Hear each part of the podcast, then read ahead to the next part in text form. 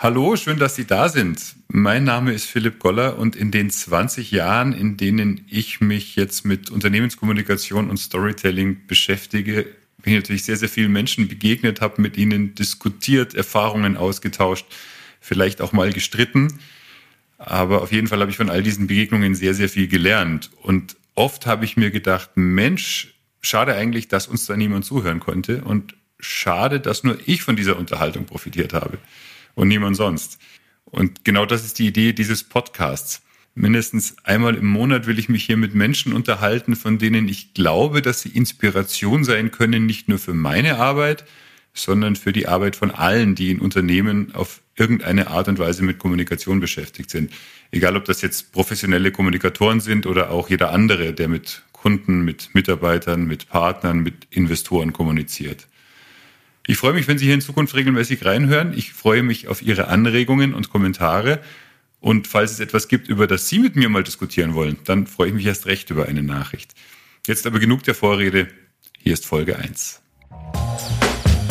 Better Stories, der Podcast für Storytelling und Unternehmenskommunikation. Mein heutiger Gast ist Rolf Lange der im Juli 2014 mit einem seiner besten Kumpels und auf seinem Motorrad von München aus aufgebrochen ist, um einmal um die Welt zu fahren. 17 Monate war er unterwegs, über 65.000 Kilometer saß er auf seinem Motorrad, auf seinem Weg über fünf Kontinente und durch 42 Länder. Eingeladen habe ich ihn, weil er die Erlebnisse dieser Reise in einen sehr erfolgreichen Vortrag gepackt hat und in ein Buch und sprechen möchte ich mit ihm darüber, wie aus einer ganz persönlichen Reise eine Geschichte für ein großes Publikum wird und was man daraus lernen kann für das Entwickeln und Erzählen von Geschichten ganz allgemein. Rolf, ich freue mich sehr, dass du hier bist. Vielen Dank, Philipp. Ich freue mich auch sehr. Rolf, wir wollen gar nicht in erster Linie über deine Reise selbst sprechen heute, sondern darüber, wie aus der Reise eine Geschichte geworden ist. Aber allen, die jetzt oder spätestens nach unserem Gespräch dann aber auch alles über die Reise wissen wollen, denen sei dein Buch ans Herz gelegt. Es heißt Weltenreise, erschienen bei National Geographic und erhältlich überall im Buchhandel. Und ein bisschen wollen wir natürlich jetzt auch Einblick bekommen in deine Reise und in deine Erlebnisse. Und ich würde dich bitten, mal einen Moment zu erzählen, der sich mir damals sehr stark eingebrannt hat, als ich den Vortrag gehört habe. Das ist schon vier Jahre her. Und das war der Moment, in dem du merkst, dass du zum ersten Mal in deinem ganzen Leben keinen einzigen Termin mehr hast. Das Motto, das war kein offizielles Motto der Reise, aber die große Leitidee dahinter war, die beste Reise ist die, ähm, von der du nicht weißt, wann du wiederkommst. Und mein Kumpel Joe und ich wollten ohne Enddatum losfahren. Also wenn man so zwei Wochen Roadtrips in den USA mal gemacht hat oder auch in Europa, ähm, weil das waren halt so die Urlaubs äh, Roadtrips. Ja? Und ähm, bei der Hälfte habe ich dann schon immer angefangen, zurückzuzählen. Oh Gott, jetzt sind es nur noch zehn Tage, nur noch neun, nur noch acht. Und ähm, das hat mir sehr missfallen. Ich wollte diese Zeit des Reisens auf dem Motorrad ausdehnen, so weit wie möglich. Und daher kam die Idee, wir machen eine Weltreise. Wir kündigen den Job, wir kündigen unsere Wohnungen, wir verkaufen oder verschenken alles, was wir haben und äh, fahren los. Und das haben wir gemacht. Ähm, am 19. Juli 2014 ging's los und ähm, erstmal Richtung Asien, weil da ist viel Land. da muss man erstmal, ähm, nein, da darf man erstmal ein Stück fahren und muss nicht gleich verfrachten. Und ähm, es gibt da aber auf dem Weg ein paar Länder, wo man nicht einfach an die Grenze, an die Tür klopfen kann und sagen kann, ja, darf ich da jetzt mal durch und drei Wochen da verbringen, ähm, das ist der Iran, ja, das ist Turkmenistan, ähm, das ist äh, China und auch Myanmar. Und äh, Myanmar war das letzte Land, wo wir einen vom Staat abgestellten Guide benötigt haben. Also man durfte dort mit dem Motorrad reisen, aber nicht alleine.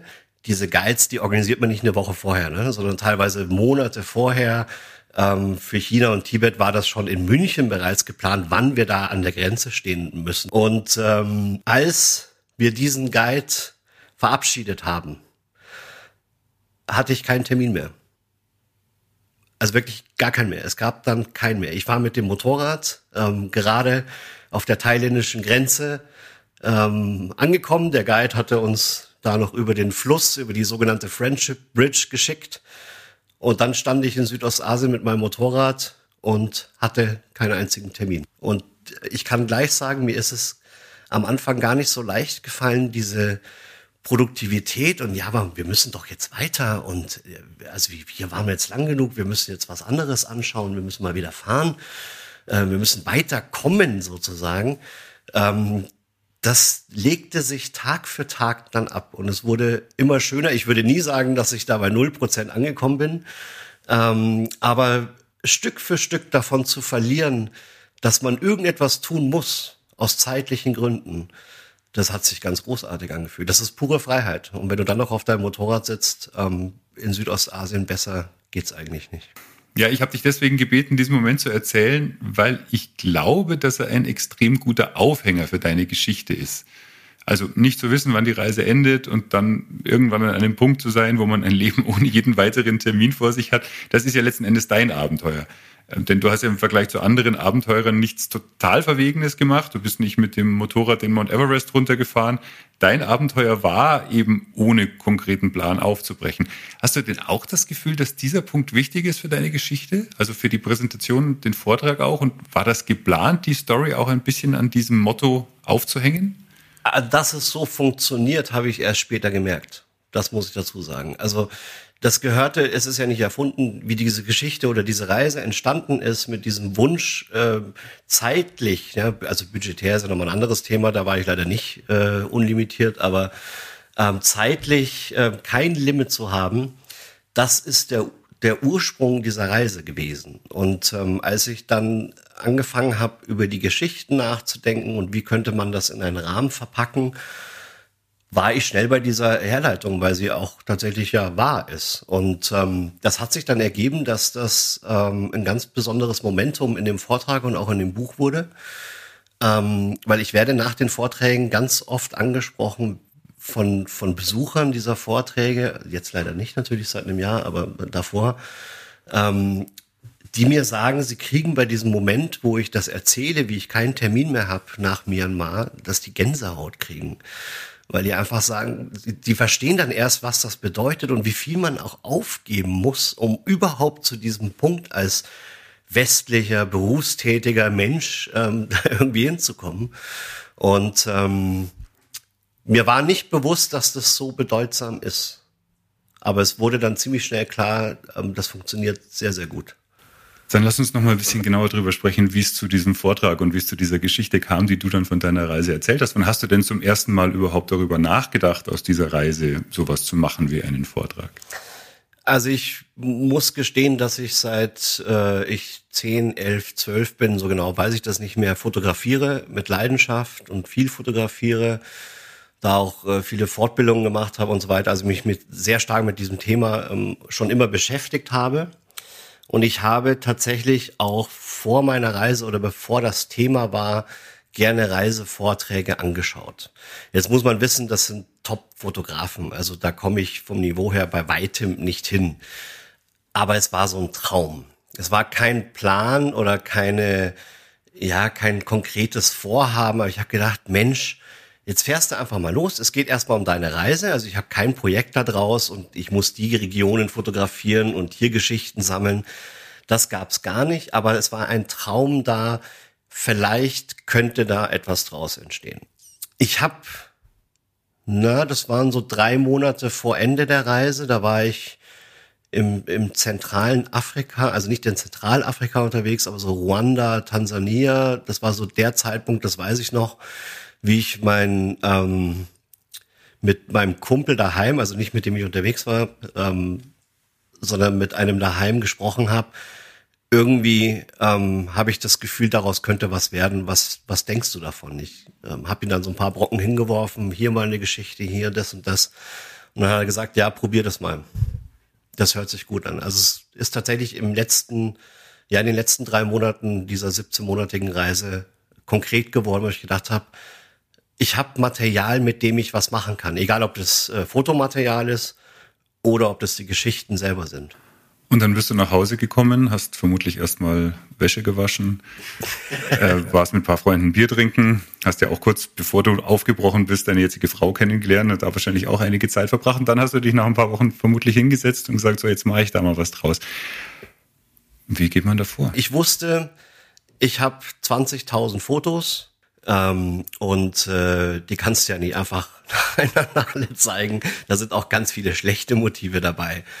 Ähm, aber ich wusste, ich habe genügend Bildmaterial. Ähm, ich wusste auch, ich habe wahnsinnig viele Geschichten. Und ähm, nur kann man das ja eben, also es sollte niemals, ich, vielleicht muss ich das vorneweg sagen, mein Gedanke war, das war vier Wochen nachdem ich hier angekommen war, wenn du das machst, machst, einen Vortrag draus zu machen. Wenn du das machst, dann ähm, darf das auf keinen Fall Reus beste Urlaubsbilder werden. Das war immer der Anti-Light-Gedanke. Es darf auf keinen Fall äh, ja, und dann bin ich dahin gefahren und hier war ich dann dort und hier sieht man mich vor Machu Picchu und also Katastrophe, sowas interessiert keinen Menschen. Und dann habe ich versucht zu filtern.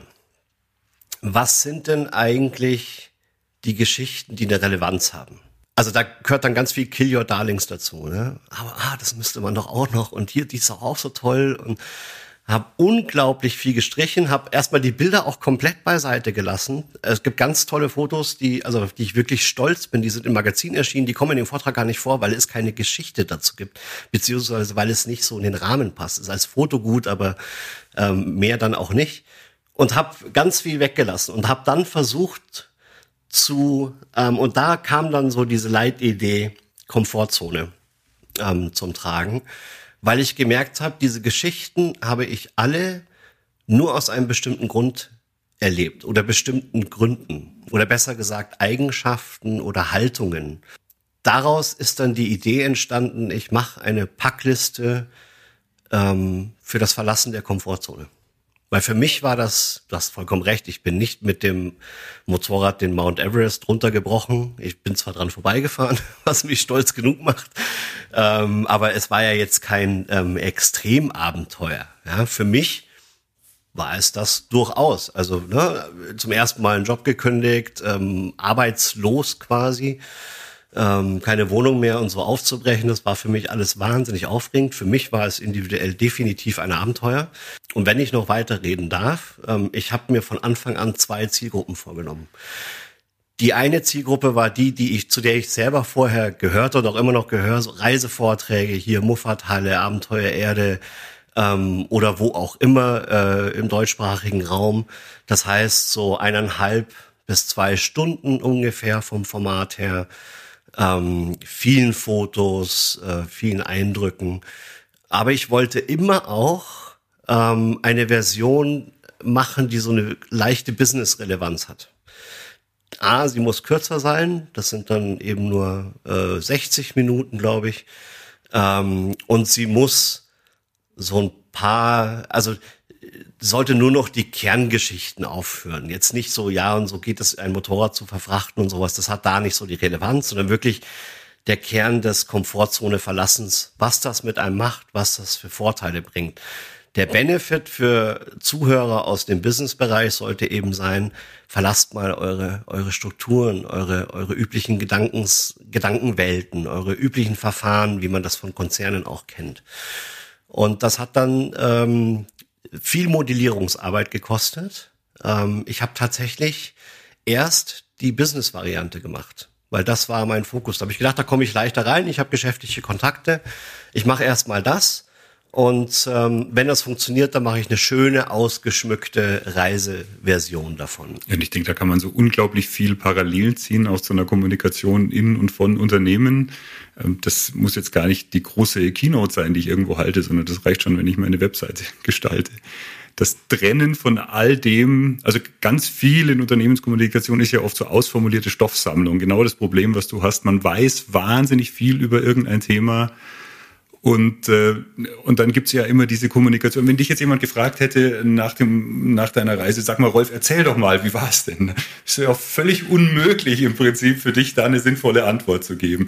Und in, in Unternehmen ist es ja oft so, da sagt, geh doch mal dahin und halt den Vortrag über dein Projekt, stell doch mal das Projekt ja. vor. Und Leute sind genau in dieser Situation zu sagen, ja okay, dann erzähle ich einfach mal alles, was ich weiß und alles, was ich habe und jedes Foto und jede Grafik packe ich auf diese PowerPoint-Folie.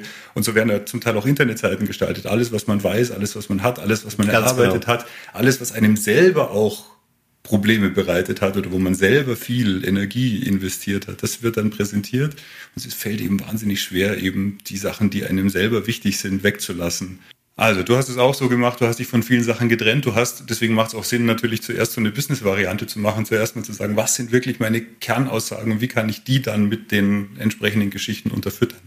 Gib uns doch da mal einen Einblick. Ich denke dann an eine Geschichte, die mir sehr im Kopf geblieben ist. Äh, die Geschichte ist im Prinzip gar nicht so irre spektakulär. Zeltplatzsuche in den Bergen Kirgistans, die dann am Ende ganz anders ausgegangen ist. Und warum du diese Geschichte erzählst, was du damit sagen möchtest. In der Tat ist die Geschichte ähm, oder dieses Kapitel ähm, in den Bergen Kirgistans ähm, eines, das mir direkt am Anfang beim Modellieren dieses äh, Vortrages eingefallen ist. Ähm, ich habe diesem Kapitel dann die Überschrift Zuversicht gegeben. Also wir sprachen ja von Haltungen. Ne? Und ähm, hätte ich dort äh, in diesem Moment, wo ich das erlebt habe, nicht Zuversicht gehabt, dann hätte ich diese ganze Geschichte nicht erlebt. Ja, und es ging da auch wieder ums Verlassen der Komfortzone. Wir waren da in den ähm, Bergen Kirgistans unterwegs. Ähm, dazu muss man wissen, äh, das sind Regionen, die sehr, sehr dünn besiedelt sind. Wunderschön. Ähm, wir wollten auf einer, oder wir waren auf der Suche nach einem Zeltplatz und kamen auf eine Hochebene. Und ähm, das Problem an dieser Hochebene war, ähm, neben, neben dass sie wunderschön war, ähm, dass man alles sehen konnte. Und auf einmal hatten wir keinen Zeltplatz, weil dort alle 300 Meter eine Jurte stand, eine Schafherde davor, also die typischen Halbnomaden ähm, Kirgistans, die dort, das war September, äh, quasi so in den letzten Wochen ihrer Tätigkeit da oben noch waren. Ähm, und ähm, wir konnten dort keinen Platz zum Zelten finden. Und dann wurde es langsam dunkel. Es fing das Schneien an, es fing das Stürmen an. Und ähm, wir haben gedacht, na ja, wir können jetzt hier nicht einfach ähm, auf dieser Hochebene unser Zelt aufbauen, weil das ist inmitten dieser Jurten, das ist der Vorgarten dieser Menschen sozusagen, das ist deren Lebensraum. Ich habe den äh, Joe per Funk gesagt, wir halten jetzt hier mit ordentlichem Abstand. Ähm, ich nehme den Helm ab und gehe mal langsam auf so eine Jurte zu und frag, wenn ich jemanden erwisch, ähm, ob wir da unser Zelt irgendwo in der Nähe hier auf dieser Ebene aufschlagen dürfen. Und ähm, da war ich ganz schön nervös. Und ähm, weil es eben noch am Anfang der Reise war. Und dann, dann tat ich das und ähm, auf einmal kommt mir ein Mann äh, entgegen, circa 50 Jahre alt, fing schon an laut zu reden ähm, auf Englisch, was er nicht verstanden hat, egal, aber trotzdem erstmal kommunizieren. My name is Rolf. Ähm, können wir bitte hier unser Zelt, ne, Spitzdach andeuten? Können wir hier unser Zelt ähm, ähm, aufbauen? Können wir hier übernachten? Und ähm, zehn Sekunden später war ich in seiner Jurte. Das ist die Jurte seiner Familie gewesen. Also jede Familie dieser Halbnormalen lebt dort in einer Jurte. Das waren, das sind 15 Quadratmeter ungefähr. Und äh, da leben die zu fünft. Und das ist alles an Wohnfläche sozusagen, an mobiler Wohnfläche. Und ähm, die haben uns ähm, den äh, Abend und äh, die Nacht und dann ähm, ja über die Hälfte des nächsten Tages ähm, mit tiefster äh, Gastfreundschaft beschenkt. Ähm, sei es Essen, Trinken, sei es Austausch, gar nicht so mit sprachlicher Kommunikation, sondern viel mit Zeichensprache. Wir hatten genau für solche Fälle auch so ein Mini-Fotoalbum mit Bildern unserer Heimat dabei, damit man das zeigen kann. Und ähm, die Erkenntnis daraus ist, ähm, wenn du zuversichtlich auf solche Begegnungen zugehst und seien sie, seist du vielleicht so nervös und, uh, was wird da passieren und so weiter. Wenn du dann diese Zuversicht ausstrahlst und positiv auf die Menschen zugehst, ähm, nur dann kannst du solche Überraschungen auch erleben. Und das ist die Erkenntnis daraus. Und ich glaube, das kann im privaten wie auch im beruflichen Leben nur helfen. Wenn wir jetzt in der Beratung mal mit Kundenstories entwickeln und so weiter, dann äh, weisen wir immer auf einen Fehler hin, den es unbedingt zu vermeiden gilt. Und das ist in den Stories, die Sie erzählen, Ihr Produkt zum Helden zu machen. Ja, also wenn ich heute mein Produkt in eine Story packen will, dann erzähle ich die Story von dem Nutzer des Produkts und das Produkt hilft ihm dabei, ein Problem zu lösen, sein Anliegen zu erfüllen, ein besseres Leben zu führen. Jetzt erzählst du in deinem Buch nur aus der Ich-Perspektive, in deinem Vortrag sagst du nur ich, ich, ich. Würdest du mir trotzdem zustimmen, wenn ich sage, es geht in deinem Vortrag überhaupt nicht um dich? Ganz richtig, ja. Und das klingt erstmal komisch, weil du hast recht. Ich erzähle aus der Ich-Perspektive, auch in der Vergangenheit. Also Ähm, das ist schon sehr erzählerisch und es geht um mich und auch um meine Emotionen und wie ich mich dabei gefühlt habe.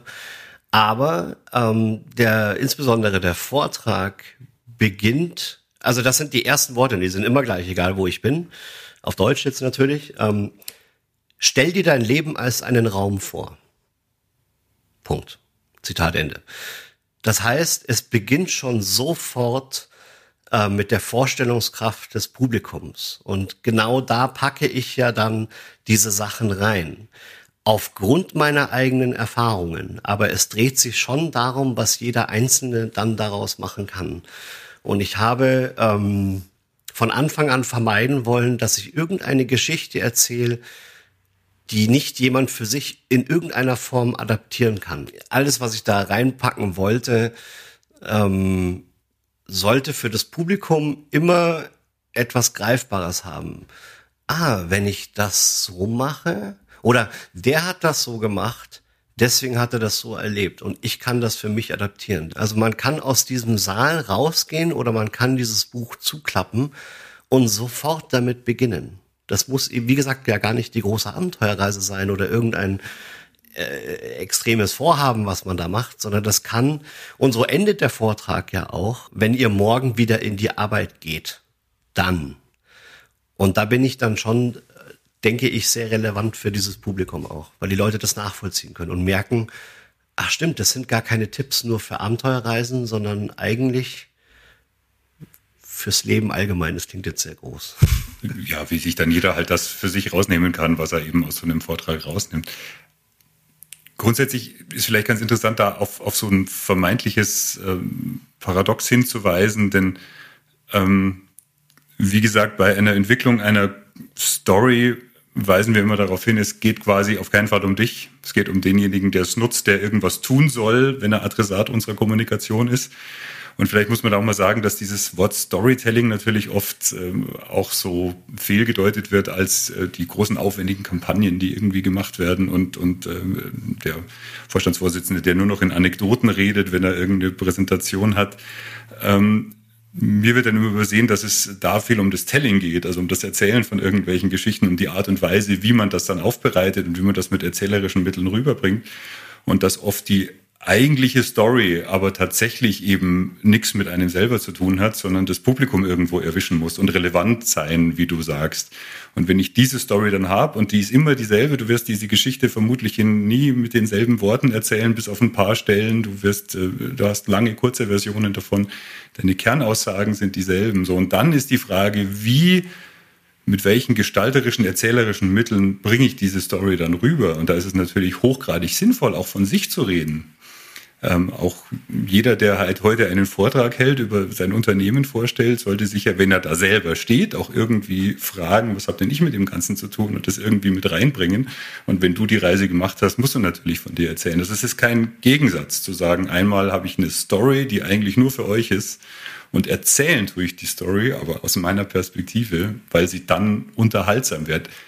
Und ich würde auch glauben, dass wenn du diese Story nicht gehabt hättest, du überhaupt keinen Erfolg hättest haben können. Denn es gibt Fotografen, die können bessere Fotos machen als du. Es gibt Schauspieler, die bessere Bühnenpräsenz haben. Also ich möchte dir nicht zu nahe treten. Ja, du hast vollkommen recht. Und, und genau es gibt Autoren und Schriftsteller, die bessere Bücher schreiben können als du. Und das ist trotzdem ein, ein großartiger Vortrag und ein sehr, sehr spannendes und interessantes und gutes Buch geworden ist, liegt daran, dass du eine Geschichte zu erzählen hattest.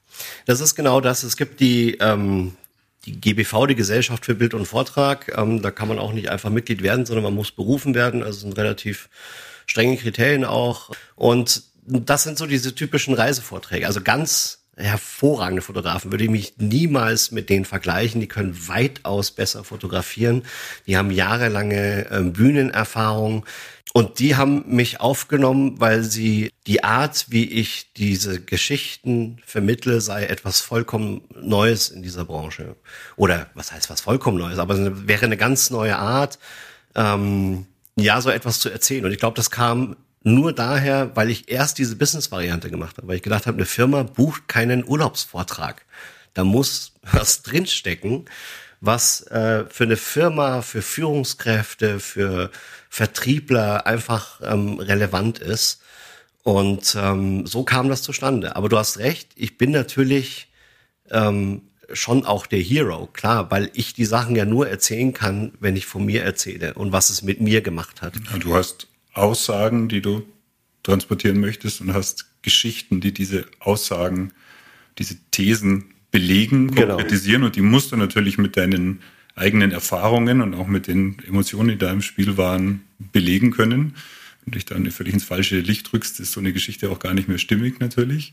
Und ich sage das deswegen nochmal, weil das tatsächlich ja oft die Frage ist, wenn ein äh, CEO auf einer Top-Management-Veranstaltung einen Vortrag hält und man ihn auch einfach hätte durchlesen können, weil eben gar nichts von der Person selber, wenn nicht einmal ein Satz kommt, das hat mich persönlich begeistert, oder auch nur die, die, die, die, der eine Satz, ich zeige Ihnen diese Folie jetzt, obwohl sie furchtbar aussieht, weil, weil mir das eine hier ganz wichtig ist. Also wenn die Person austauschbar ist, ist es natürlich völlig verschenkt. Ja, ich meine, bei dir wäre das so ohnehin natürlich gar nicht gegangen. Man kann den Vortrag nicht einfach jemand anderen halten lassen, weil es deine Reise war. Aber grundsätzlich, ähm, finde ich, darf man beim Präsentieren sehr wohl die Person merken, bei den Kernaussagen sollte sie nicht die Hauptrolle spielen. Also das ist, so ein, das ist oft so ein bisschen missverständlich oder, oder wird durcheinander gebracht. Und, ja. ähm, aber was interessant ist, du hast ja im Prinzip, deine Reise war ja die Stoffsammlung und bist zurückgekommen und hast dann eben nicht PowerPoint geöffnet und die Sachen reinkopiert, die du da eben irgendwie am Flipchart hängen hattest,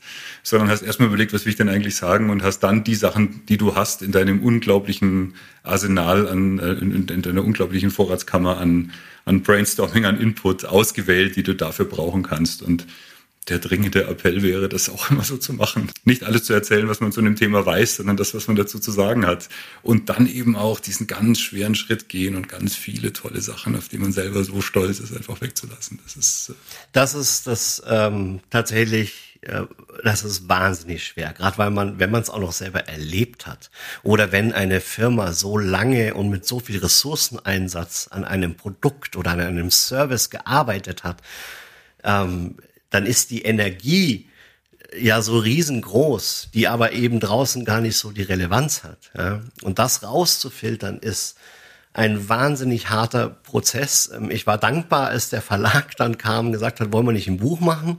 Dann habe ich gehört, wie viele Seiten es haben darf. Dann habe ich gemerkt, okay, da muss ich schon wieder so viel weglassen. Und ähm, aber das ist das ist ein sehr sehr schwerer Prozess. Kill Your Darlings und ganz viel weglassen und sagen, okay, nee, das kann ich jetzt einfach nicht erzählen. Und ich kann nur die sieben besten Sachen von 100 äh, da reinnehmen. Aber das ist dann eben auch die Essenz. Ja, und das macht es dann natürlich ähm, auch besser. Ich habe äh, einen Gedanken von dir möchte ich noch aufgreifen. Ähm, das sage ich auch seit Jahren schon meinen Mitarbeiterinnen und Mitarbeitern, wenn sie eine Präsentation bauen, die jetzt über den Standard hinausgeht, sondern wo man ein bisschen was erzählen will. Und so mache ich das auch schon ähm, seit Jahren. Ich mache mir Word auf und schreibe die Geschichte runter. Weil dieses PowerPoint oder Keynote-Format, ist es ja egal, welche Software man dann nutzt, ähm, allein schon dieses Rechteck grenzt einen schon so dermaßen ein und man denkt dann in Folien und nicht in einer durchgehenden Geschichte. Wenn man das alles ohne Absätze mal in einem runterschreibt, das wird auch nicht beim ersten Mal gelingen, ja, auf, auf gar keinen Fall, aber so habe ich das mit dem Vortrag auch versucht. Und dann korrigiert man hier und dann merkt man, okay, da ist die Länge, da muss man und so weiter. Und dann ist erstmal alles in einer Linie durchgehend formuliert und dann überlege ich mir, wo kommt eine neue Folie zum Vorschein und was muss da drauf sein, damit das ähm, visualisiert wird. Und die Folie dient ja nur zur Stütze. Entscheidend ist immer die Tonspur. Und das Aufschreiben in ganzen deutschen oder auch englischen Sätzen mit ja. Subjekt, Prädikat, Objekt führt eben auch dazu, relativ schnell logische Fehler oder fehlende Zusammenhänge einfach schonungslos aufzudecken. Also wenn der Satz nicht vernünftig anschließt, dann macht es halt keinen Sinn. Wenn auf der Folie irgendwie neue Stichpunkte draufstehen, dann merkt man das einfach ja. überhaupt nicht. Ne? So ein Gedanke, aber der beim Ausformulieren dann merkt, das passt irgendwie aber eigentlich gar nicht zusammen. Vor allem entwickeln sich halt die Folien aus der Story heraus und nicht die Story aus den Folien. Das ist einfach der, der entscheidende Punkt. Da sind wir uns ja einig. Also insofern gibt es ganz wenig Diskussion. Ihr wollt das nicht sagen. ähm, ich habe noch ein anderes Thema, was ich auch noch ganz interessant fand. Du warst ähm, 17 Monate unterwegs und davon warst du immerhin sechs Wochen in Neuseeland. Und diese sechs Wochen Neuseeland zum Motorradfahren, das wird ja für viele schon für einen Abend Geschichten reichen. Ne? Also wenn ich sage, sechs Wochen Motorradfahren in Neuseeland, viele Leute sagen, wow, ist lang und spannend und weit weg. In deinem Buch schafft es auf zweieinhalb Seiten von 200. Ähm, davon ist aber eine halbe Seite, wie du deiner jetzigen Frau einen Heiratsantrag gemacht hast, die dich dort unten besucht hat. Ähm, man sollte meinen, in dem Vortrag lässt du es dann weg, wenn das gar nicht so spannend war. Es kommt vor mit dem Hinweis, dass du da eigentlich nicht viel Außergewöhnliches erlebt hast. Das liegt daran, dass Neuseeland einfach sehr ähnlich ist äh, im Vergleich zu allen anderen, also zu Europa im Vergleich zu allen anderen Ländern. Gesellschaftlich. Äh, Natur, deswegen der, der, Teil von Neuseeland im Vortrag ist tatsächlich sehr bebildert mit Musik. Ähm, aber die großen, spannenden Geschichten ähm, im Vergleich zu den anderen Geschichten weltweit waren dort nicht. Warum hast du dir denn gedacht, ich pack's da trotzdem rein? Ähm, das ist in der Business-Variante zum Beispiel nicht drin. Also da ist es äh, draußen. Ähm, bei dem Reisefort, bei der ja, langen Version als auch im Buch ist es drin, damit es zumindest einen Anschluss hat und die Linie ähm, die Reiselinie quasi äh, da schon einige, also nicht so eine ganz große Lücke ähm, mit drin hat. Und ähm, mir war schon auch wichtig, ähm, ich weiß, dass Neuseeland für viele ein großes Thema ist. Die sagen, ja, aber Neuseeland ist doch, ist doch Wahnsinn und ne, du hast es gerade selber auch gesagt, das sind nur zweieinhalb Seiten. Ähm, zu sagen, warum sind es auch nur zweieinhalb Seiten? Weil es ist, es war nach, wenn man sechs Monate mit dem Motorrad durch Asien fährt, ähm, und dann landest du in Neuseeland und dann fühlst du dich auf einmal wie so, ach, das könnte das auch, nicht von der Landschaft her, aber es, von den, das okay, alle sprechen Englisch, ähm, riesen Supermärkte. Ähm, das war ein bisschen so wie Urlaub vom Abenteuer. Und das hatte ich dann damit auch gesagt. Warum ich darauf anspreche, ist, es kommt ja ganz oft vor, auch in einer Unternehmenskommunikation, dass ich Dinge der Vollständigkeit halber drin haben muss, die aber gar nicht so spannend sind. Wieder, ja. Gar nicht so spannend wie der Rest. Und es ist völlig in Ordnung, dass sie das tun müssen, aber es ist eine unglaubliche Erleichterung für den Präsentierenden und für die Zuschauer, wenn man ihnen sagt, was es damit auf sich hat, dass es vielleicht nicht so spannend ist wie der Rest, dass man es trotzdem zeigen möchte. Ich denke da also ja. an die klassische ja. Präsentation des Finanzvorstands auf dem Top-Management-Meeting, der dann mit seinen ganzen Zahlen kommt.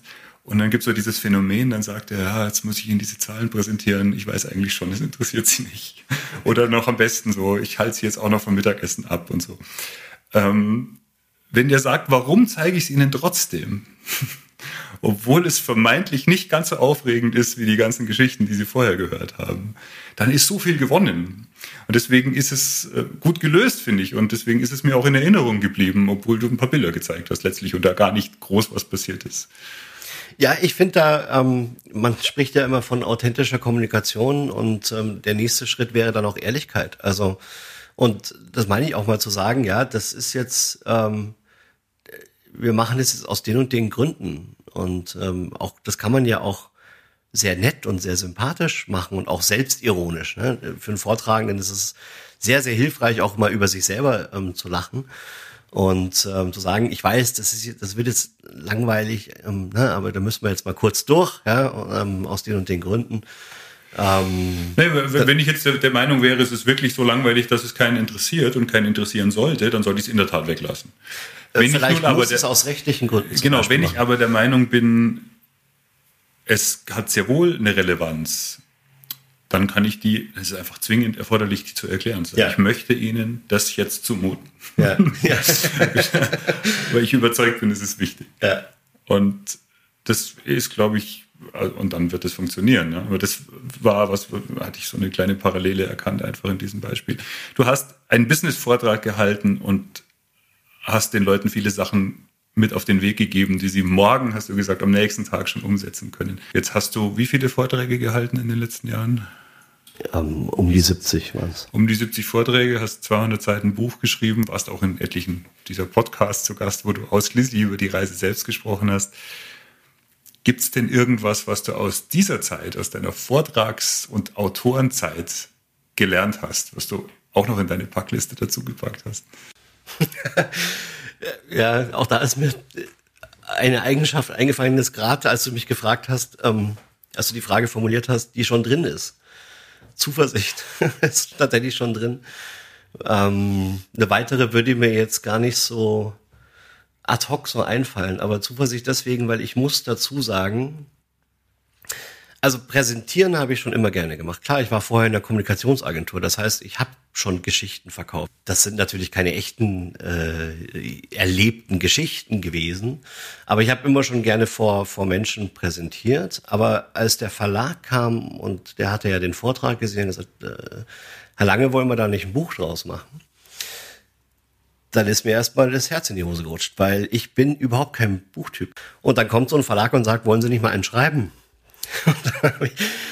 ich habe echt, ich, dann man muss ja, also es würde ja schon hilfreich sein, wenn man viel gelesen hat, auch aus Büchern, um gut zu formulieren. Und da hatte ich echt großen, großen Respekt davor. Aber ich mir immer gedacht, naja, wenn die dich schon anschreiben oder anrufen und sagen, wollen wir da nicht ein Buch, jetzt machst du es. Und dann kam genau wieder dieser Zuversichtsgedanke. Und ich habe mir tatsächlich meine äh, Vortragsbesucher kriegen nach den Vorträgen immer eine Visitenkarte, wo diese acht ähm, Eigenschaften, diese, diese Packliste quasi draufstehen. Und die habe ich mir dann wirklich hingelegt, habe mir die nochmal in aller Ruhe angeschaut, was steckt da nochmal dahinter. Und es hat mir tatsächlich geholfen, selber diese, da wieder die Komfortzone zu verlassen ähm, und dieses Buch zu schreiben. Weil nichts anderes war das, ähm, als ich äh, den Laptop offen hatte und noch kein Wort geschrieben war. Ähm, da begann wieder ein Abenteuer für mich. Und ich erkenne da gerade so viel Parallelen in, in die Art von sagen wir mal, Präsentationstrainings und Medientrainings, die ich manchmal mache, wo Leute so eine Toolbox haben wollen, eine Checkliste mit zehn Sachen, die muss ich richtig machen, dann werde ich jetzt zum nächsten Steve Jobs und kann irgendwie toll präsentieren. Und mein Hintergrund, ich bin gelernter Journalist, mein Hintergrund ist immer zu sagen, entwickelt euch erstmal eure Story und eure Aussagen, was wollt ihr da eigentlich erzählen. 90 Prozent oder vielleicht sogar 95 Prozent von den Ticks, die man auf der Bühne so hat, erledigt sich damit von alleine. Also auch die Nervosität geht extrem zurück, weil man weiß, warum stehe ich überhaupt hier oben, was, was, was soll ich hier überhaupt, was soll ich den Leuten überhaupt erzählen. Ähm, und dann kann man immer noch sagen, jetzt nimm mal die Hände aus den Hosentaschen und keine Ahnung, mach mal vorher einen Schritt da und da. Genau, genau. Warum mir das einfällt, ist, weil, weil du eben sagst, du warst so nervös vor dem Buchschreiben, wie vielleicht andere sind, bevor sie irgendwie vor die Kamera treten oder auf die Bühne treten.